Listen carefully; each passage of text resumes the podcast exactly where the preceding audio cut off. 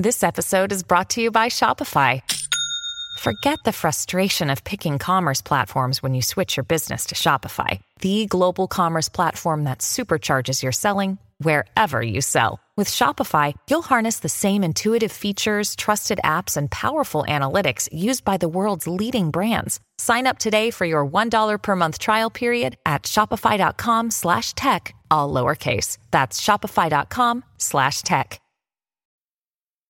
When it comes to weight loss, no two people are the same. That's why Noom builds personalized plans based on your unique psychology and biology. Take Brittany. After years of unsustainable diets, Noom helped her lose 20 pounds and keep it off. I was definitely in a yo yo cycle for years of just losing weight, gaining weight, and it was exhausting. And Stephanie. She's a former D1 athlete who knew she couldn't outtrain her diet, and she lost 38 pounds. My relationship to food before Noom was never consistent. And Evan, he can't stand salads, but he still lost 50 pounds with Noom. I never really was a salad guy. That's just not who I am. Even through the pickiness, Noom taught me that building better habits builds a healthier lifestyle. I'm not doing this to get to a number, I'm doing this to feel better. Get your personalized plan today at Noom.com. Real Noom users compensated to provide their story. In four weeks, the typical Noom user can expect to lose one to two pounds per week. Individual results may vary. Now, this is cool. I got to do a roundtable discussion with some of the biggest names on the internet. If you're familiar with the internet, or at least the world of online conversation, I don't know, and the culture wars there and the discussions around free speech, then you'll know at least some of these people. There's Coleman Hughes. Check out his Conversations with Coleman podcast. He is a fellow at the Manhattan Institute for Policy Research. He is of African American descent and is often found speaking quite sensibly and also quite controversially about the culture wars. For example, he formally accepted the premise of Black Lives Matter because racist cops are killing unarmed black people, but now believes the existence of racial bias and deadly shootings does not survive scrutiny once factors other than race are taken into account. He voted for Biden, so someone who is able to see both sides, I think, of the culture wars and is able to change their mind and move around with that. And I love that in uh, Coleman, and he's appeared a couple of times in the Joe Rogan podcast as well. Then there's Viva Frei, again, one of the biggest names on the internet. David Frei, he goes by Viva Frei online. Have a look at his Viva Frei YouTube channel. He has more than half a million subscribers. He's a Canadian lawyer living and working in the US and very much a free speech activist. We also have Texan journalist Ivory Hecker, who quit her local Fox News channel. It wasn't like a right wing Fox channel, the local ones are more sort of down the middle, but because she was being told what she could and couldn't say. So she, again, is perfect for a chat about free speech. We also talk about Elon Musk and Twitter and Kanye West and more. And halfway through, we are joined by lawyer Robert Barnes, who represented Wesley Snipes, the actor, and Alex Jones, the crazed news presenter from InfoWars. These are, in my opinion, brilliant and experienced minds that are perfect for discussing the importance of free speech, even or especially when you don't like what's being said. And I owe producer Ash Meikle big time for putting this together as it originally went out a couple of days ago on the Sean Atwood channel. So do go subscribe to Sean, give him some support uh, if you want to help him and these lovely people because they are really people I love, I must say. Support this podcast, this very podcast on the edge with Andrew Gold by letting your friends know about it and all that stuff. Just, you know, every every week tell a couple of people. Why not? That will help me a lot. Um, or maybe don't keep it to yourselves. But you know, you know what I mean. Uh, but also by leaving a review on Apple Podcasts, that's a huge help. Um, you won't agree with everything said today, and that's sort of the point. These are all free speech advocates, so we didn't necessarily look at the other side too much. But I do think it was a very good chat, and I thoroughly enjoyed it. I got to play, you know, the role of host in that sense and uh, moderator, and that was very enjoyable. Um, and I guess you guys will let me know if it makes for a good episode. Coming up are episodes about the scariest cults of all time and AJ Jacobs, a man who lived like the Bible for a year. But now you're on the edge of free speech with Coleman Hughes, Viva Frei Ivory Hecker, and Robert Barnes.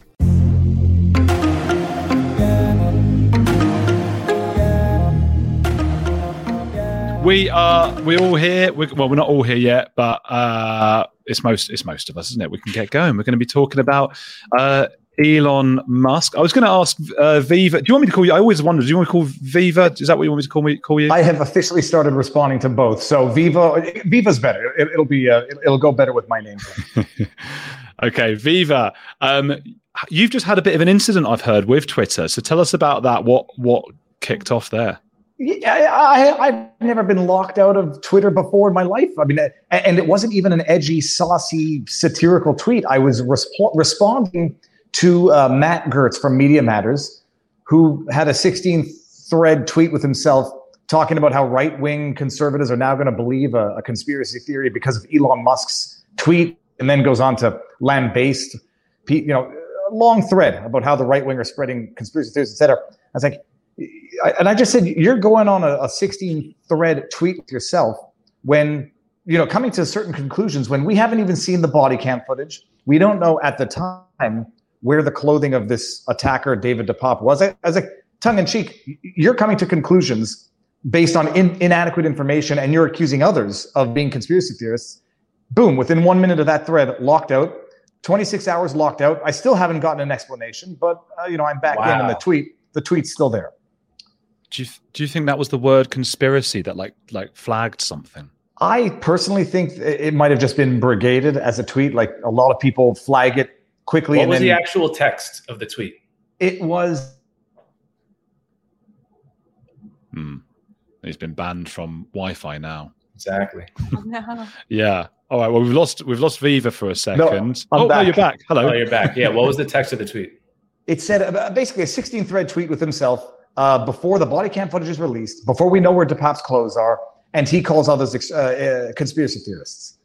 It, I've had if I I would have other tweets that I might understand uh, getting getting reported, but this was innocuous. It, it questioned where DePape's clothing was. This was before media reports came out and said that finally he was actually clothed, wearing shorts, not underwear. So maybe right. there was that angle to it, but no explanation and no justification. No. And you're sure it was that tweet? Sorry, go on, Coleman. Well, I was just gonna say I, I, had when the story first broke and it was said that he was naked, and they reported in the LA Times that Paul Pelosi asked him to go to the bathroom, and he just granted that request for some reason. All of it seemed a bit strange to me, and I I had no conspiracy conspiracy theory about it at all. I was just like, this is a bit odd. There's some odd details here which have many potential explanations. Some of those some of those are conspiratorial, could be a Jussie Smollett situation. Some of it could just be this guy was just an attacker and he was on drugs and and I, it looks like that's how, how it's turning out to be. But I had some gentle questions about it on, on Twitter, and people were calling me a conspiracy theorist, which I, I think is I think is kind of ridiculous. I, I, I made no suggestion in that direction. I was just like, isn't this a bit odd? Let, let's see what's going on here. I, I was saying from the very beginning, reporting that he was found in his underwear. I, and I said at the time, it, it, it raises questions. Is anybody asking them? Did he show up in his underwear or did he take his there? Because the story doesn't um, make sense. And it turns out just had a thought. I just had a thought. This being Sean's channel, of course, not not my own channel. Um, this this particular subject that's getting everyone banned and taken off of Twitter, uh, we might do well to steer clear of a little bit. But I mean, the point the point is here um, that there is a restriction on speech. Has that always been the case? Should I get Ivory talking about that? I mean, is is this something new that this impingement on our our, our right to speak, or, or has this been happening in different ways for years? Well, I think most of the people across America would agree that it really was right in front of our faces starting in 2020 when we started seeing not only major influencers get deplatformed, but our own friends lose their Facebook pages or YouTubes or Twitters. Um, that really started to happen in 2020. So we've, we're now two plus years into this tyranny against speech. And this is big to have Twitter uh, perhaps opening us back up to the opportunity to speak freely and discuss everything. Hmm. Yeah. What do you, do you guys agree with that? And and if so, what what what is it about 2020 that started this? I I, I think it started earlier. I, I had a whole playlist to YouTube chicanery. It started with I can't even say it started with Alex Jones, but that's when it really picked up on YouTube. And j- just so you know, Andrew, the the the, um, the pop story is not yet doesn't seem to be a problematic story on on on YouTube or anywhere else, just other than you know a couple of here and there stories. Um, I remember YouTube. You used to talk about Alex Jones after he got deplatformed. All of that would get flagged, removed. You know, so it, has been there. You know, in one iteration or another. But I think Ivory's right. 2020, the election, COVID. My goodness, it, it went into hyperdrive. Mm, Coleman, what, what's your what are your thoughts on the matter? Yeah, it's been going on for years. Uh, I remember several years ago. I it was before 2020. I don't remember who tweeted the phrase "men are not women." in the context of talking about trans and gender identity and was locked out of their account. There have been a whole bunch of other instances like this stretching back to like at least 2017, if not earlier. And I think 2020 amplified everything, kicked everything into higher gear because there were riots all over the nation. It was a time of revolutionary feeling and high stakes. And and so the dial on everything got turned up. And I think um, you know in the past year now that that frenzy has died down a little, a little bit some people are remembering their principles um, for, for example the washington post apologizing um, that they um, participated in the, the basically the, the cancellation of um, what's his name james Bennet at the new york times over the tom cotton episode i don't know if you guys saw this but um, yeah, so like you know, Tom Cotton wrote the op-ed saying we should bring into the troops, bring in the troops to stop the riots in 2020, and the New York Times ran that op-ed, and then James Bennet got fired essentially because it got so much backlash. And this week, the Washington Post issued a full apology saying, actually, we should have stood by free speech. We were cowards. They essentially said that. So I think uh, I think we are seeing people remember their principles, remember the importance of free speech. Now that that revolutionary feeling has sort of died down. Um, it's it is it is complicated, isn't it? I'm I'm trying to think just just because I think there's always been some restrictions on on on who can say what in a public forum, like on television or, or, or whatever, over the decades, and then the internet came up, and it was this sort of libertarian ideal that we all love, and I love the free speech in it, but it does give a megaphone to everyone, right? Everyone in the world can now speak out, and lots of people will see it. Is there anything, and I suppose I, I'm asking any of you this, is there anything that, that people shouldn't be allowed to say? Is there anything they shouldn't be able to write on a public platform? This is Ivory, go for it. Well, defamation's against the law in the United States. So, you know, that that's the law that we can't just go defame someone, you know, intentionally uh, smear them. But this uh, this idea of disinformation, misinformation being highly censored is a big problem because the media throughout history has spread disinformation. The media constantly doesn't get it right, but mm-hmm. we we need to be able to shed light on everything. We need to be able to uh, put out ideas or thoughts or questions without them being censored. Um, so I, I really, I really think if you look back in history, I mean, you look back at Hitler, this this time, just the levels of censorship we're, seeing just reminds me of of Germany, 1933, when they used the Reichstag fire to say, "See, some of our people are resorting to extreme things like burning uh, government buildings, so we need to shut down free speech." It was a fire at a government building that led Germany to have sweeping lockdowns on speech. Newspapers were canceled, radio stations shut down. And it was shortly after that that Hitler used that silence to uh, do an absolute takeover and amplify the Nazi message. Lockdowns on free speech throughout Germany, prevented people over in Austria from even knowing that millions were dying in concentration camps. You don't know what you don't know. So when you start this slippery slope towards uh, towards censorship, it's a very dangerous move, and hmm. it's very concerning. The time. The, um, yeah, like Robert and I, Robert Barnes, we, we drafted the terms for Rumble, where you know, was, we're sort of at the awful but lawful, you know, oversimplification, with certain exceptions. Like nobody goes to YouTube and wants pornography, for example, but it's not censorship to uh, forbid pornography on the platform to the extent that it's the rules of the platform. And if you want pornography, huh. go to another website.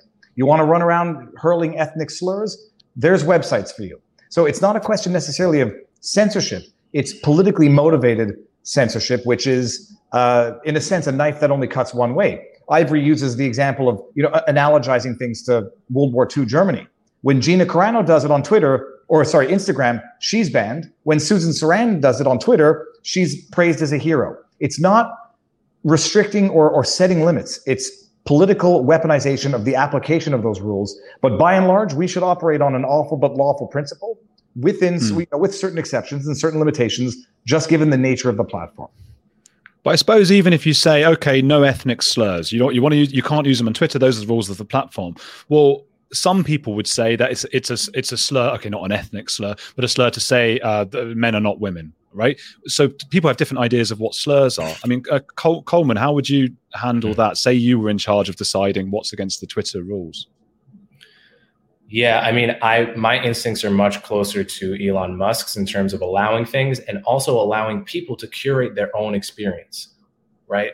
There can be a button saying, "I don't." Actually, there there has been as, as a Twitter user, I only see replies from from you know it, it actually, it actually hides certain replies from me, but if I want to see them, I can, and those are the replies that are usually like just like psycho people. Um, but allowing people to curate their own experience. So like no ethnic ethnic slur option or like a kind of how like Google has safe search settings where it will not show you adult content if you want it will show you everything if you want and moving towards that i think is, is the way to go because i cannot think of a single i mean ivory brought up the example of germany you could bring up any any country in the world from any era i don't know of a single example where the people with the power to censor really censored all and only the bad stuff. They're, they always mess up because who gets to decide what are the incentives of the people deciding? They are just human beings. They're apes like you and me that are not only uh, fallible, but also subject to whatever social and financial incentives are going to be operating. So they're never, it's never going to be the case that the people with the power to censor are just going to censor the stuff they really should censor. Hey, it's Andrew. If you're enjoying Heretics, there's another podcast I want to recommend to you, especially if climate change, global conflicts, and an upcoming election are making you feel like we're on the brink of disaster. What Could Go Right is hosted by Progress Network founder Zachary Karabell and executive director Emma Varvaloucas. On What Could Go Right, the hosts sit down with expert guests to discuss the world's most pressing issues without resorting to pessimism or despair that we hear so often. Instead, they look back at how far society has come and look forward at what it will take to achieve an even brighter future. Is progress on the way? They may not have all the answers, but on what could go right, they're asking the key questions. Tune in to hear interviews with upcoming guests like writer Coleman Hughes, CNN host Fareed Zakaria, and economist Alison Schrager. If you're looking for a weekly dose of optimistic ideas from smart people, join them every Wednesday on What Could Go Right, available wherever you get your podcasts. A few decades ago, private citizens used to be largely that private. What's changed? The internet. Think about everything you've browsed, searched for, watched, or tweeted. Now imagine all of that data being crawled through, collected, and aggregated by third parties into a permanent public record. Your record. Having your private life exposed for others to see was once something only celebrities worried about, but in an era where everyone is online, everyone is a public figure. To keep my data private when I go online, I turn to ExpressVPN. Did you know there are hundreds of data brokers out there whose sole business is to buy and sell your data? The worst part is they don't have to tell you who they're selling it to or get your consent. One of these data points is your IP address. Data harvesters use your IP to uniquely identify you and your location. But with ExpressVPN, my connection gets rerouted through an encrypted server and my IP address is masked. Every time I turn ExpressVPN on, I'm given a random IP address shared by other ExpressVPN customers. That makes it more difficult for third parties to identify me and harvest my data. And the best part is how easy ExpressVPN is to use. No matter what device you're on phone, laptop, or smart TV all you have to do is tap one button to get protected. So if, like me, you believe that your data is your business, secure yourself with the number one rated VPN on the market. Visit expressvpn.com slash heretics and get three extra months for free. That's expressvpn.com slash heretics. Go to expressvpn.com slash heretics to learn more. When you've got someone though, like okay, what Kanye West said the other day about Jewish people, which Sean doesn't want me to even repeat the what, what he said on on this channel, but and of course people say those things about every ethnicity and minority. Is there a chance that it can stoke uh, hatred, and is that a legal? Is there a legal thing? I, I suppose I should ask you, Viva. Is there a is there a legal with with you know stoking hatred and that kind of thing? Yeah, it depends on your jurisdiction. Canada has much more, uh, I say, much more stringent hate speech rules than America, for example. America, true threat is the criteria. Uh, in Canada, hate speech that tends to incite scorn against an identifiable group. But you know, to the to the point where you say some people think it's a slur to say boys are not girls or men are not women. Well, you have your legal categories of protected groups, which some people don't like, you know, like Jews, blacks, minorities, where you say, okay, these are protected gays, lesbians, and so on. And then, so some will say, well, you know, transgender not yet there. So you can say men are not women. Then you get a Canadian law that adds gender identity or gender expression to the criminal code. And then lo and behold, yeah, that could potentially be hate speech in Canada. Um, does it foment it? No. I mean, I don't think it foments it because I think bad ideas, when they see the light of day, get disinfected by the sunlight. Uh, and also, I'd like to know who's saying it more often than not. Going underground, you're not going to prevent it. You're just going to not know about it. So let, let mm-hmm. Kanye West say whatever he wants to say. If it's stupid, people will have a debate and people will come to the conclusion Kanye West is stupid or it was a joke or whatever. Uh, mm-hmm. But suppressing the freedom of speech, the old the old saying, you know, when you cut out a man's tongue, you're not you're not. Uh, I screwed it up. You're not proving him a liar. you're proving yourself afraid of hearing what he has to say. Mm. I suppose. I guess what worries me. I'm a I'm a person of Jewish persuasion myself. Uh, well, I'm an atheist person who doesn't do anything to do with any of that stuff. But it's just you know my family is, and I see the Kanye West thing as I see. You know, it shouldn't be any different to how I feel when he or anyone else uh, criticizes another group of people. But but then you see a lot of his followers and fans who seem to be inspired by him, and they're mostly agreeing and you're going, "Oh God, this is terrible." So it, that is that sort of thing of let bad ideas just air out in the in well, the sun doesn't can work. I, wait, can I say something like this?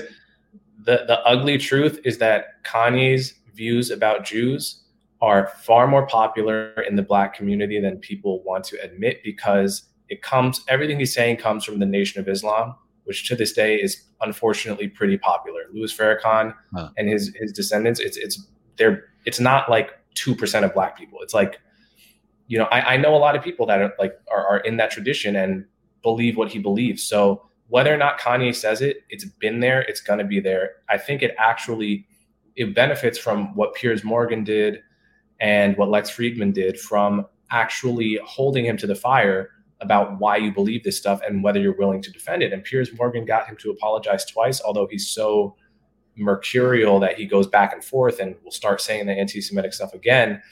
But I mean, I, I would, you know, I, I don't think getting rid of him actually gets rid of the ideas. You know, like the, the laws against Holocaust denial in Germany, have they gotten rid, rid of all the Holocaust deniers and the Nazis? Those laws have been around for over 50 years. And I don't think, you know, we've legislated that problem away. I think it, it really is better to allow those people to say those things and then to challenge them publicly. Andrew, Ivory, oh, oh, go on, Viva. I was just going to say very quickly, ironically, Kanye West says, you know, like I'm going after Jewish people uh, or going DEF CON, whatever. And then what happens the next day? Cut ties, deplatform, censor. I mean, that that in some people's view might actually lose your bank account. Lose your bank account. It's it's kind of a backfiring strategy in terms of creating the optics. You know. Yeah. Yeah, yeah, yeah. No, I get it. He says he says a certain group of people rule the world, and then that happens. And you could say to him, "Look, it would have happened if you'd said it about other minorities as well." But it's still the optics uh, are not good. He didn't look good because he spelt DEFCON wrong, and it wasn't even the highest.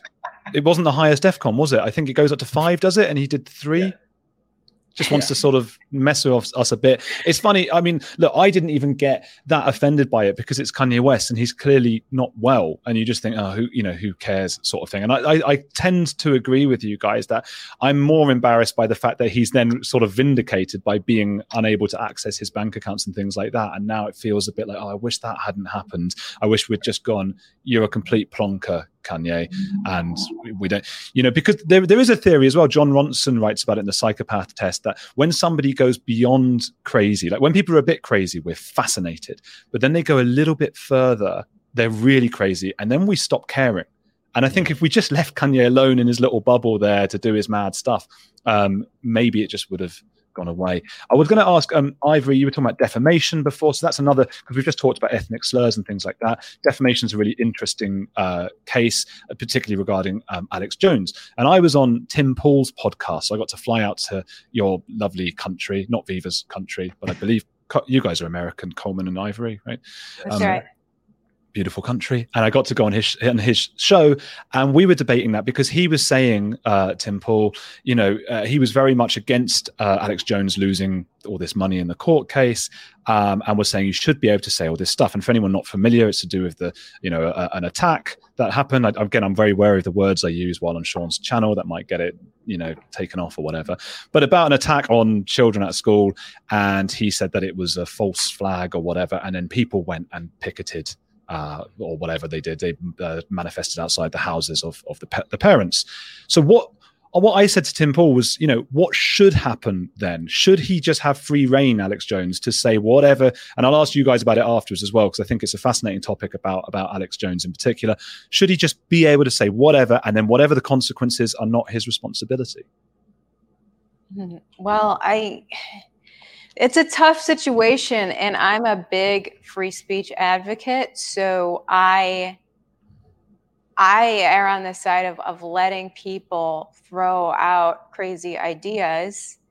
Like i mean i i let people say insane things about me on on my page and i don't delete those because i believe in free speech and sharing whatever you want about people because again you get down this slippery slope where pretty soon you are um, you're censoring things that may be true but um, that's that is a that is a tough one i'm not sure but I don't know. What do you think, I, I, I, think that's a perfectly good answer, by the way. We should be able to say we don't know because these are really murky topics. You know, well, go on, yeah. Viva. I, I could t- I could say this. I got a little flack early on from saying yes. Some of the things Alex Jones said would probably could have been sanctionable under the law.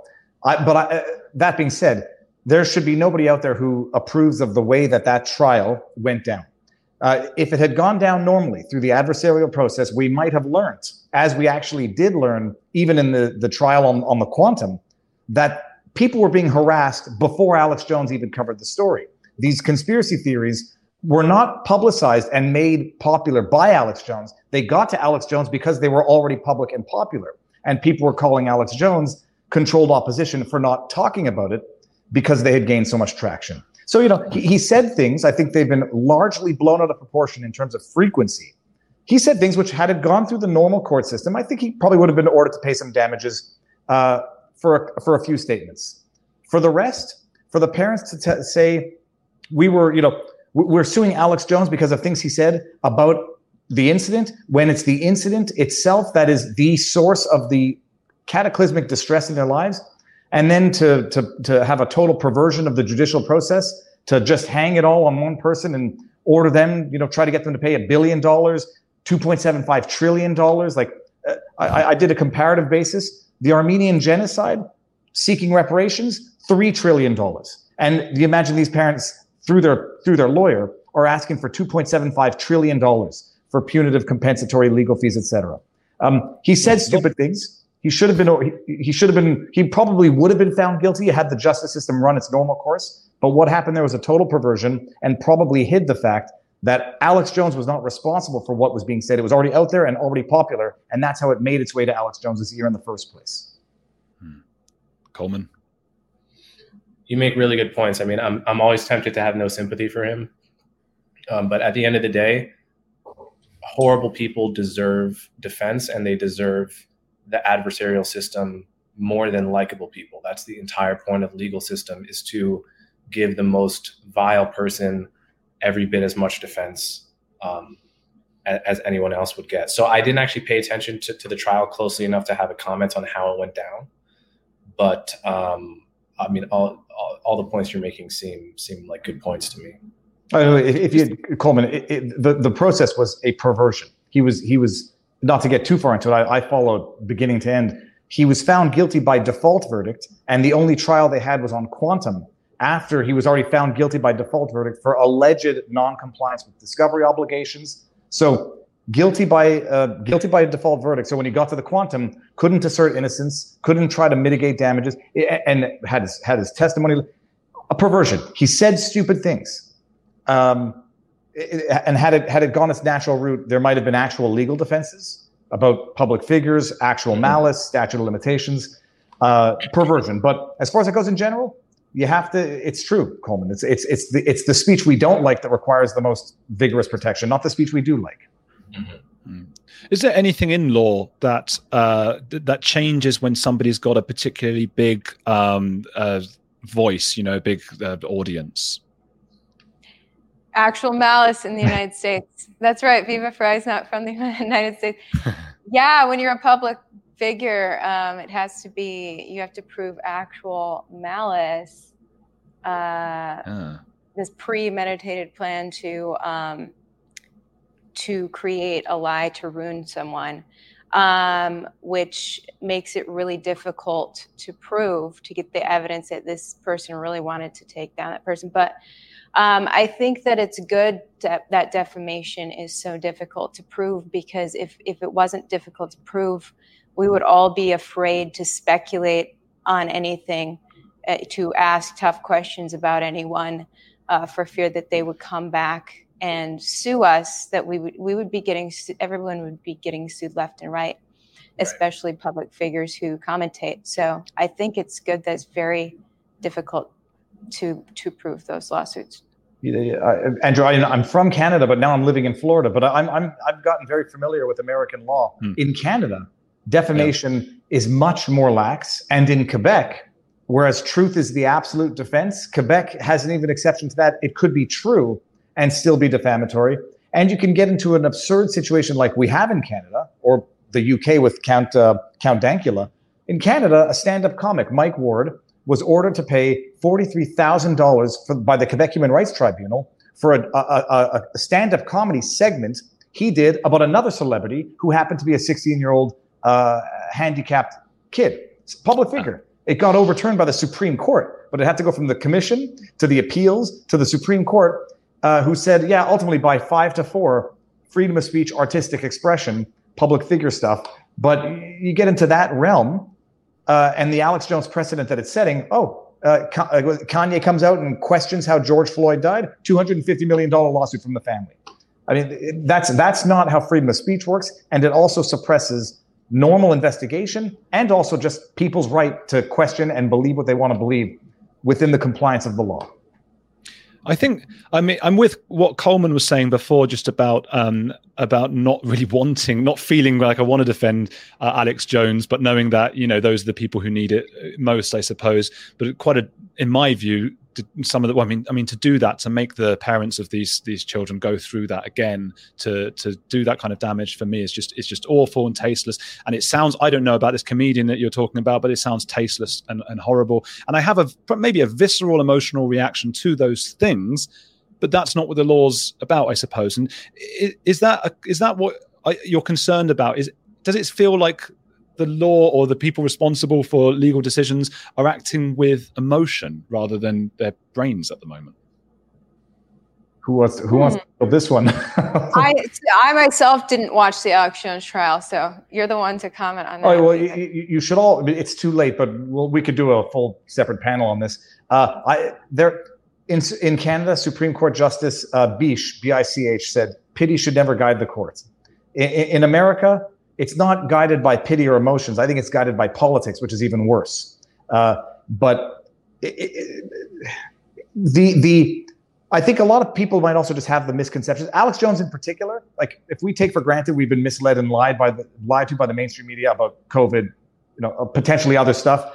You might also just want to take for granted our basic impressions of Alex Jones, what we think we understand and what we think we know, might be equally tainted as mine was back in 2018 when I first started covering it.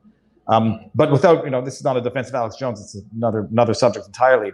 The courts are guided by politics, and that's the problem. It's it's political weaponization of the censorship process, and it's just gotten judicial ratification via the Alex Jones experiment. What is moving on to Elon Musk? What is you know his purchase of of Twitter, forty four billion dollars? Uh, Coleman, what's it gonna what's it gonna change? Uh, I mean, that's a good question. I think it's yet to be seen, but his instincts on this issue are very different from Parag's. And in my opinion, they are better. And um, I, Parag, honestly, I, I went to dinner with him once at a conference and I had a couple drinks in me and I really grilled him about his censorship of the New York Post, although he was not CEO at the time that the New York Post Hunter Biden laptop story was censored two weeks before the election and then turned out to be 80% accurate, essentially accurate in its details that that was Hunter Biden's laptop and so forth.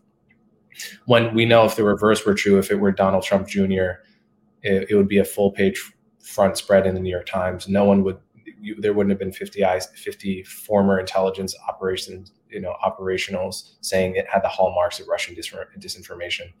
Anyway, everyone was called a conspiracy theorist and a right wing nut. And then it turns out a year later, even the New York Times is saying, yep, Hunter Biden laptop story basically true. Um, so I really grilled him on that. Like, what was the decision to, to lock out a major newspaper two weeks before an election when um, you know you wouldn't have done and he and he waffles and he says oh well i don't know. We have a we have a, we had a complex process a decision blah blah blah. And i said be honest. Isn't it the case that twitter's workforce is um, left leaning and he goes well i don't know the politics of my employees. And i was like okay gun to your head gun to your head. You have to guess whether votes of employees at your company are 50 50, right, left, more one side or more to the other. He goes, okay, I guess in that situation, they're left leaning. There we go. So it doesn't require any malice for a, a, a company with a left wing culture, or for that matter, a right wing culture, to censor viewpoints on the other side. I think if Twitter, if, if most of the people that worked at Twitter voted Republican, there's no way they would be fair to left wing newspapers. There's just no way. So it's not even, it's just an acknowledgement of reality that this problem exists. And Elon Musk, he sees that it's a real problem, regardless of whether his proposed solutions are going to work. At the very least, he acknowledges that it's a problem. Is it a problem? It, it seems that certain types of industries and jobs attract left wing individuals, particularly publishing, uh, academia, and social media kinds of jobs. So is that is that part of the problem? Everyone. I can say that you know I spent nine years in corporate news before leaving Fox last year, and every newsroom I worked in, the majority of the staff was left leaning. If there was a rare right wing person, they would pretend to be left wing. Um, so I can say that in corporate news media, for some reason, it does only attract primarily left wing people. I don't know. Even why. at Fox. Yes. Yeah. This was um, Fox mm-hmm. local, owned by Fox National, but yeah. And there were le- there were definitely leftists doing the national news at Fox as well just kind of staying low key about it. So, well, Andrew, just to, to, add something to Coleman, I mean, uh, Elon might find out what it feels like to get a visit by the FBI or the DOJ that says, you know, you might want to think twice about allowing these stories to run. And I'm I'm not saying it happened. I'm just saying, you know, what Zuckerberg said on the Joe Rogan podcast about FBI saying, you know, there's a, there's going to be a lot of disinformation coming out. You know, you might want to look at what you're uh, publishing. Wink, wink, nudge, nudge. That's how it happens. And mm. now that we've got the leaks uh, it's either from Microsoft or Twitter, you know, the government saying media's got to get comfortable with government. Uh, it, the, the left leaning uh, predilections is that the word of the of the hmm. staff and the employment is one thing, but the government involvement is quite another. I mean, we know that they have back channels directly with Twitter, and Elon Musk might find out it's not going to be quite as easy to be as free speech as he thought he wanted to be, given not just staff um, uh, predilections, but rather government back channels interference pressure. Robert, how goes the battle, sir? How goes it? Hi, Robert. I'm sorry, I didn't. Hi. How long have you been waiting there? I didn't even see. I didn't see you were there. Oh, just a few minutes. They they, they just told me to log on about. Uh, I oh. guess it's seven thirty British time, twelve thirty my time, is how I know it. Right. Well, good to have you with us. What should we just go in with a question? Give you, we'll grill you right away. Um, are, are you excited about Elon Musk um, taking over Twitter? How do you see things changing? Well, at least has potential for improvement. I mean, we'll find out. I mean, I think Musk is a unique personality. You know, he has some ideas that uh, may not be you know the best uh, depending on where you where you stand but i think he is at least more committed to some degree of free speech some degree of less censorship than his predecessors we'll see mm-hmm. how much he you know he actually the, when the rubber hits the road how much does it really translate um, i think mm-hmm. that is still very much an open question but I think you know the even some of the objectives he has that some people are skeptical of. You know his transhumanist comments, his idea of converting Twitter into something like the Chinese WeChat program, of using it as sort of a, a mind surveillance program, things like that that people have concerns over. But in order for that to work, he needs to have is less less censorship. So if it's at least less censor, it looks something more like the 2016 version of Twitter uh, that would be a much more interesting Twitter. Twitter had got to the hmm. point where it was so gatekeep uh, control. I mean, even Viva was getting suspended. I mean, you know, I mean, I mean, you know, Twitter's nice boy. yeah, exactly, exactly. I mean, you know, the even you know relatively straight, you know, and uh, straight laced normal coverage was getting suppressed yeah. and censored, algorithmically manipulated uh, really bad over the last two years. So hopefully he he's he has said he will not politically discriminate. He said he'll have rules that are like Rumble's rules. He has said that he will uh, be more free speech oriented. We will find out if he means it. Are we are we able to ask you just is is it possible to turn your microphone down a tiny bit just so it's on the same level as everyone uh, as the oh, others? I you're asking the wrong guy. That, that that would have to come to your end. I have no idea how any of it works. Okay, well then everyone else speak up and then we'll be on on the same level. Andrew, on your end, you might have to go into Streamyard and bring down his mic manually. whoever's on. oh, this is smart. uh, edit yeah, mic settings. Stuff. no, I, well, I think Ash is in I think the producer Ash is in here somewhere, so maybe he can do it and figure it figure it out. Um, so what was I what was I just going to ask? You know what I was going to ask Ivory, what was the reason why you left mainstream news and stuff? What what happened? Because you did like a live thing, didn't you? Yes, um, I did. I called them out live last year. Um, that was, I mean, it began in 2020 when um, Fox sent me to cover um, treatments at, at a hospital during the pandemic, and the um, I, I went forth with reporting exactly what the doctor was doing there, and that led to HR meetings with Fox saying that I had messed up and that I would be fired if I if I reported any more on treatments and I, you know, and I said, "How did I mess up?" You know, all of this is factual. This is exactly what the doctor said and did. And Fox said, "I know. We know that you're telling the truth. It's not about the truth, Ivory. It's about what the CEO wants." And so that really stunned me that this was no longer about the truth. This is about what my boss's boss wants, and that any mo- any moment now I, I could get fired. Suddenly the news field became a landmine, a, a, field of landmines where I didn't know if the next story I was going to do was going to trigger something that was outside the narrative because suddenly the narrative became this very narrow, rigid thing that we had to stick with. This is the mainstream media narrative. And so I, I said, this is not truth seeking journalism at all. I used to just go out and collect what's actually happening and disseminate it. And suddenly I'm getting in trouble for that. So after that, you know, I saw the same sort of narrative form with election coverage, um, and where, where, there was there was actually a lot of uh, anomalies associated with the election, and they wanted to um, shut all that out too. And so um, they wanted uh, there there were so many narratives that began to form 2020 to 2021 and their threats against me intensified we had big debates between behind the scenes about telling the truth journalism. And I, and so I finally blew the lid off of it the next year and said, yeah, you know, I wouldn't be able to live with myself if I were, you know, staying in that environment. So that's mm. why that's why I left. Yeah. Well, um, a, a, lot a lot of this, I guess people, some people will be wondering, uh, you know, because we talk about Twitter a lot, and a lot of people don't even use Twitter. A lot of people watching this will be thinking that, but I think a lot of this stuff does filter down from uh, Twitter and also academia uh, in some cases. I, um, what were you going to say, Ivory? Before I cut?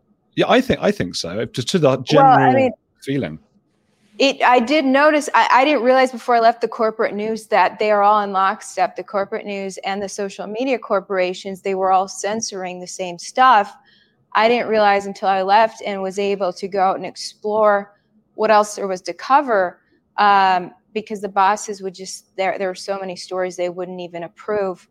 And once I was on my own, viewers were sending me tons of questions, and I realized, oh, you're not allowed to answer these questions on social media. Um, but I wanted to add to Viva Frei's point about uh, these uh, conversations with the FBI. Um, I think adding Elon Musk to this mix is going to be really telling of what our federal government might really be up to in the United States, where it is actually illegal for the government to control speech uh, as provided under the First Amendment. So it was revealed this summer after the attorneys general from Missouri and Louisiana uh, sued to get the release of conversations between the White House, Facebook, and Twitter.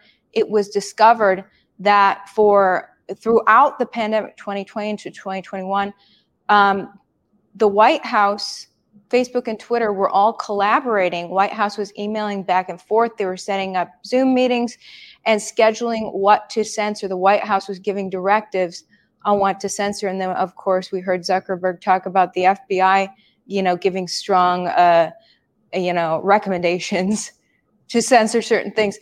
So I think right now, you know, that that looks like a huge violation of uh, our First Amendment in the U.S. And I guess the only argument they can say is, well, it was just a suggestion, and they played along. They didn't have to. Facebook and Twitter didn't have to. Well, now we have Elon Musk added into it. Now is he he seems like he'll be less likely to play along, and then it'll be a test as to whether the the government comes in with threats or penalties against Elon Musk, which would be a much more blatant violation of our constitution in the U.S. So we'll see what happens. Are any, are any of you guys worried um, about Elon Musk's track record with uh, speech and, and shutting down people himself. Obviously, it's not the same when you're blocking people and stuff. That doesn't take away people's free speech. It just takes away, you know, their ability to contact him.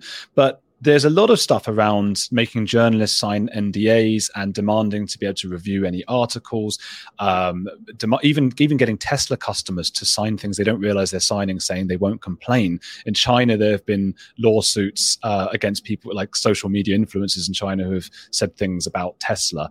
Are any of you guys worried about about Musk in, in that sense? Yeah, I am. I I don't trust just one guy being in in charge of speech. You hope you have a benevolent dictator, but you never know. Dictatorship is never very nice. I like the setup that the Bastyon social media um, platforms has a bastyon.com. They have a setup where it's actually like a jury pool where if if someone flags content as um, as something that should be censored, then this um, there's there's a random selection of several Bastyon users who act as a jury in reviewing this and deciding what to do. And each person has to give their decision on whether this should be censored. And it has to be unanimity that everyone in that jury pool wants that censored in order for it to be censored. So it's much more difficult to censor things um, and and only things that are obviously, you know, things that nobody wants to see is all that would be censored. So, but no, I don't trust Elon Musk single handedly. I have more hope. I have more hope with him than with someone like Zuckerberg, but we'll see. Well, R- Robert did a, a, an in-depth dive on on Elon, it, it, broader than his his stance on free speech. So Ro- Robert definitely has a, a position on this one. yeah, I mean, I think Please, Musk yeah. has controversy as his supporters.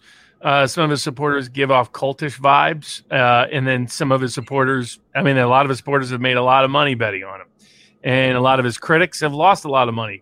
You know, so that that's the his track record in that sense. He's one of the most brilliant marketers ever, and whether his products live up to expectation is another question. No, no doubt. You know, you have someone with a very eclectic, iconoclastic identification. Uh, you know, has been very willing to you know be critical of those who come after him you know, has been, sub, been subject to libel and defamation lawsuits already. Uh, so I, but I think it's compared to what? I mean, compared to the past or compared to the other big tech oligarchs, uh, Musk may care more about and protect more free speech, maybe for reasons that aren't like pure in nature. I mean, it may be about using the surveillance technology that big tech was designed to do in the first place. And the reality is, surveillance doesn't work effectively if you're canceling and censoring people all the time. Uh, if you really want mass gathering of information of what's going on, who thinks what, what they think, when they think it, how they think it, big reason why DARPA and others backed big tech from the very inception was it could be potentially incredible intel information gathering. But that doesn't function that effectively if you're sent they decided gatekeeping and censoring mattered more uh, i think musk is not naturally inclined towards a lot of censoring or gatekeeping. So i think that part of twitter will be better. Well you know will he make it more robust? He's talking about a subscription service. You know you get a blue check mark for eight bucks you get promoted eight bucks a month and you get promoted within the twitter algorithm and all the rest. It'll be very interesting to see. I mean, what I can say is, as soon as he took over, suddenly people could find me on Twitter, which they couldn't for the last five years. So, hmm. uh, it so far seen improvements. There's reasons to be skeptical of Musk, but it's hard to get worse than his predecessors. Yeah, yeah. Coleman, where do you stand on Elon Musk? Um, and don't say his throat. well, I don't. So the the fact that he may have made people sign NDAs and planted articles for Tesla and SpaceX or whatever. I don't think any of that makes him a hypocrite. I think they're kind of separate issues because he, he you know he's entering into voluntary agreements to paint his business well as any smart successful businessman would um, and managing the image of his brand and his company in a way that is not actually censoring anyone right like people are voluntarily seeing that this like propaganda article mutually benefits me, so let's whatever. You can criticize that, but I, I actually don't think it makes him a hypocrite in branding him as himself as now Mr. Free Speech guy. I think they're kind of separate issues. Of course, that it remains to be seen. Um, as you said, Robert, like when the rubber hits the road, it's very easy to be an idealist until you are actually in charge and looking at the numbers and looking at the lawsuits and the incentives and, and, and everything like that. So I wouldn't be surprised to see him sell out some of his principles. But um, the question will be when he does sell out, how much does he sell out for? How, how, how much does he move the needle in the direction of non politicized, uh, you know, targeted censorship? So uh, my concern with, with Musk is that he he's easily compromised in a sense, not because you know peeing on on hookers in, in Moscow, but he's got other big businesses which are reliant on government authorizations, regulations. Did he do that? I don't think Elon. I think is probably clean in that respect, despite you know. Okay. Oh, you're saying it's just a, an example of something that could something, could happen. You know, to this, this, Elon doesn't have a laptop with, with uh, from hell, but Elon has big business, which is reliant on government approval, government regulations, and I could see a lot of indirect pressure, a lot of indirect wink, wink, nudge, nudge. Be good here, and we'll be good there. That would be my concern. Um, because you know they could take down both businesses at the same time. So he, he it's it's a different type of blackmail, it's a different type of extortion, it's a different type of of, of corruption. But uh, it's it's real in my mind. We'll see. But like Barnes says, better than what? It's, be, it's better than Dorsey, and it's better than Parag.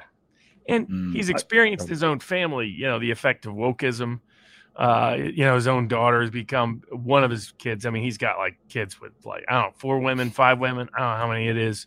He's got. He's, uh, he's I like to say he's he's perpetuating the stereotype of African Americans. now we're all canceled. Now we are all canceled. I, I think there's a little bit of the Julian Assange thing. You know, the you know Assange. You know, also seemed to like to have m- m- a lot of little Julians running around genetically. Um, you know, I'm a big Assange fan, but that that fact is kind of it's what it's what got him into trouble. But the first time around, the uh, hmm. but I think yeah. So I there's definitely some oddities with Musk. I mean, Musk's dad, you know, who you know, I think dating the, the dad's stepdaughter. I mean, so th- there's things there you look at and you're like, mm, I don't know if this is like peak moral values kind of thing. Uh, but as long as he just promotes a little bit more speech, a little less censorship, makes Twitter a little more fun. And I love the fact that he trolled the New York Times. You know, the New York Times took a shot at him because he was like, the Pelosi story doesn't make sense. He cited the Santa Monica Observer, which has a history of putting out some questionable stories. So he retracted that. New York Times runs a piece and says, "Oh, you know, look at Elon Musk already tweeting fake news." And he responds, "No, no, no, I haven't tweeted the New York Times in quite some time." So you know, the, the Trump-esque entertainment value is definitely way up with Musk owning Twitter.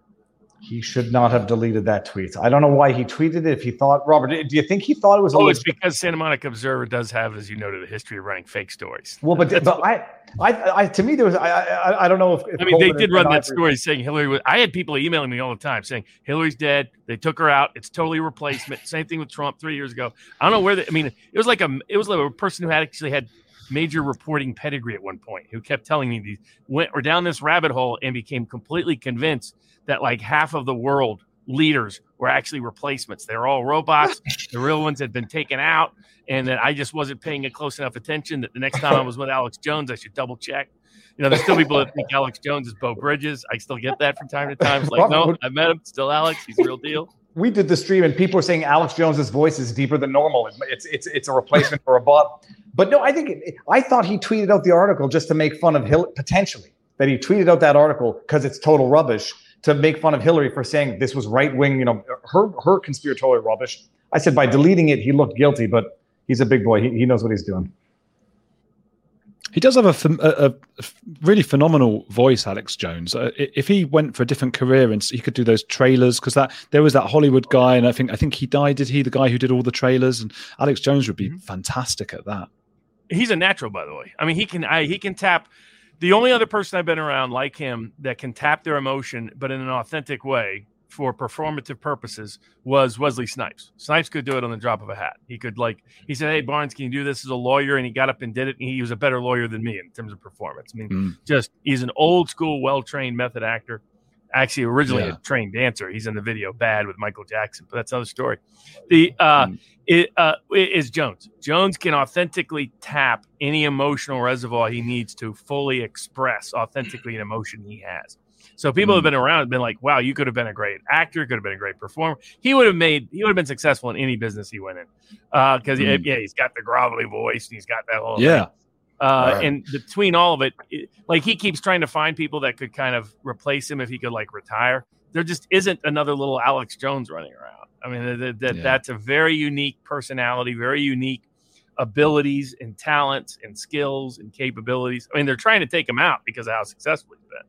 I mean, yeah. I think they're currently requesting $2.75 trillion in damages, more than the Armenians want for the entire genocide that they suffered.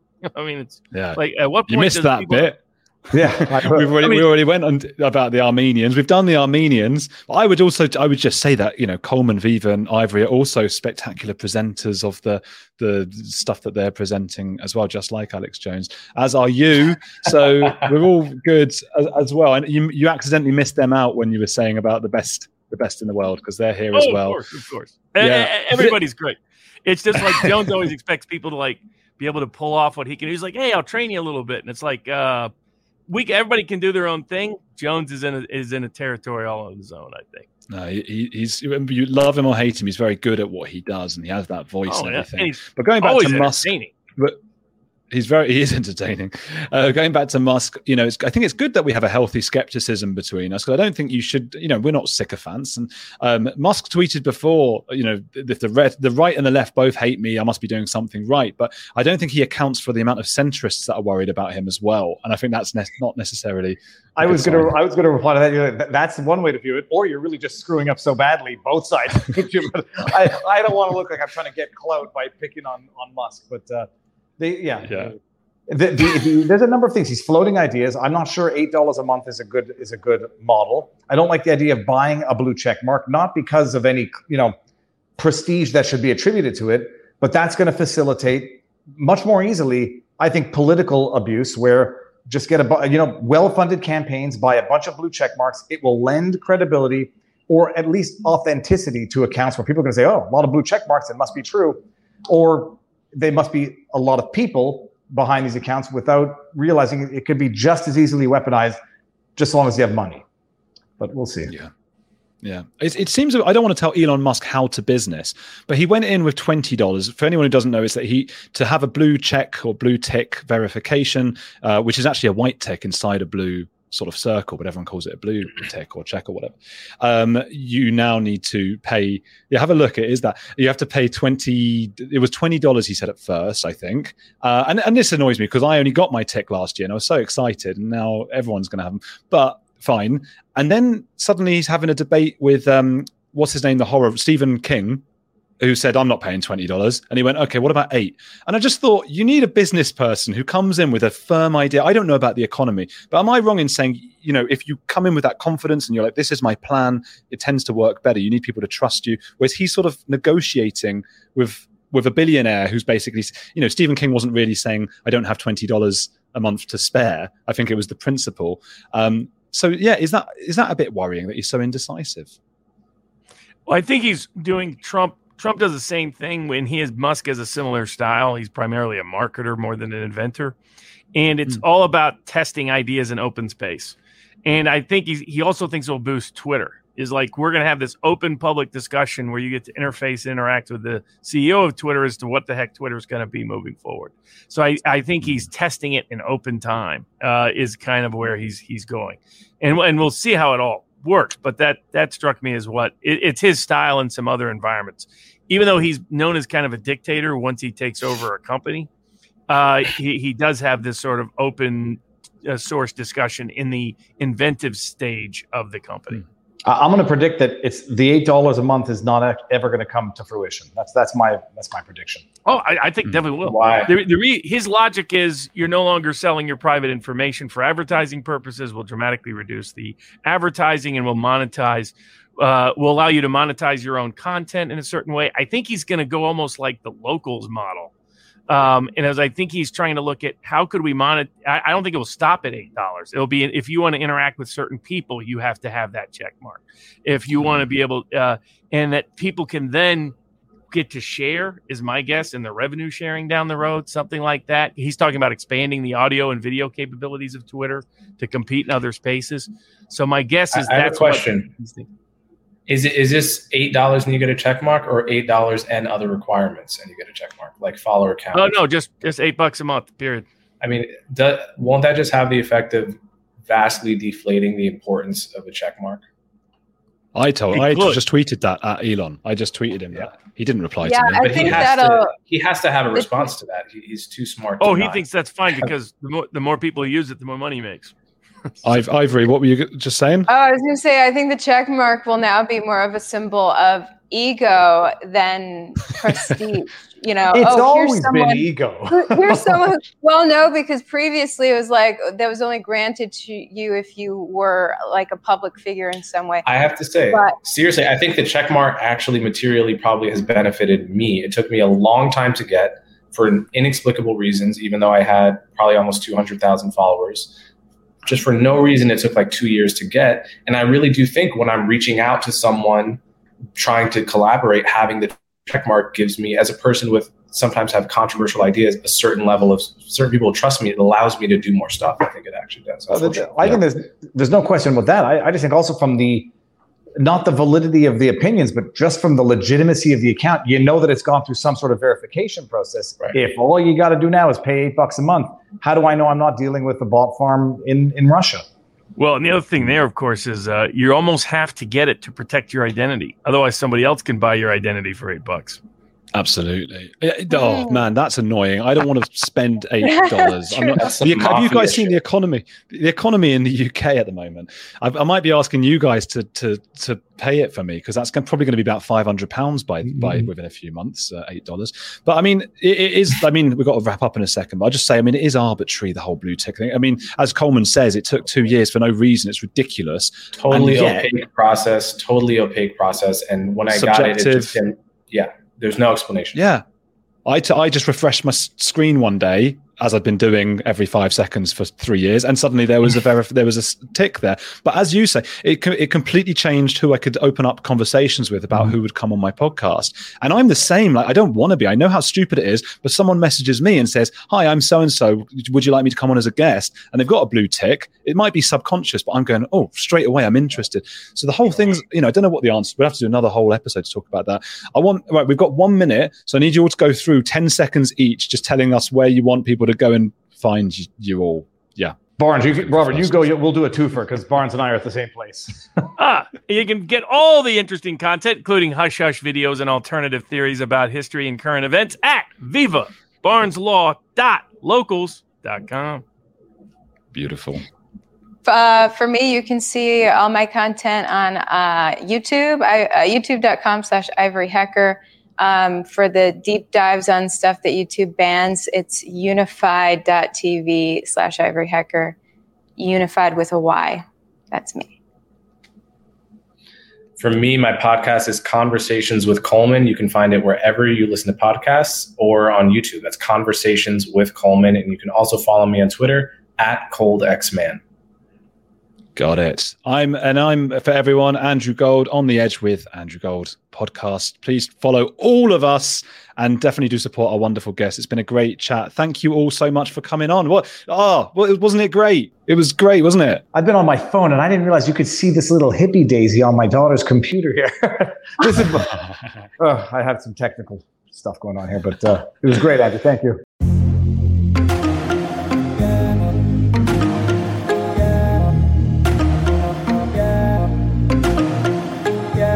Thank you so much again to producer Ash Meikle for putting that free speech roundtable on. He put it all together. I don't know what I would do without him. Thank you to Sean Atwood for letting me use this in my podcast.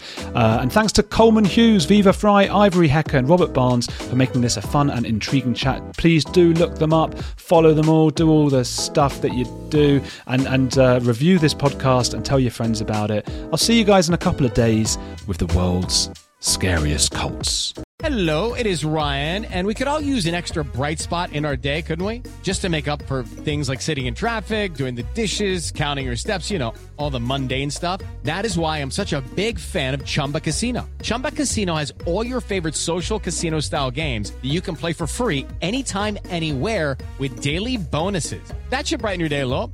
Actually, a lot. So sign up now at chumbacasino.com. That's ChumbaCasino.com. No purchase necessary. VGW. Void were prohibited by law. See terms and conditions. 18 plus.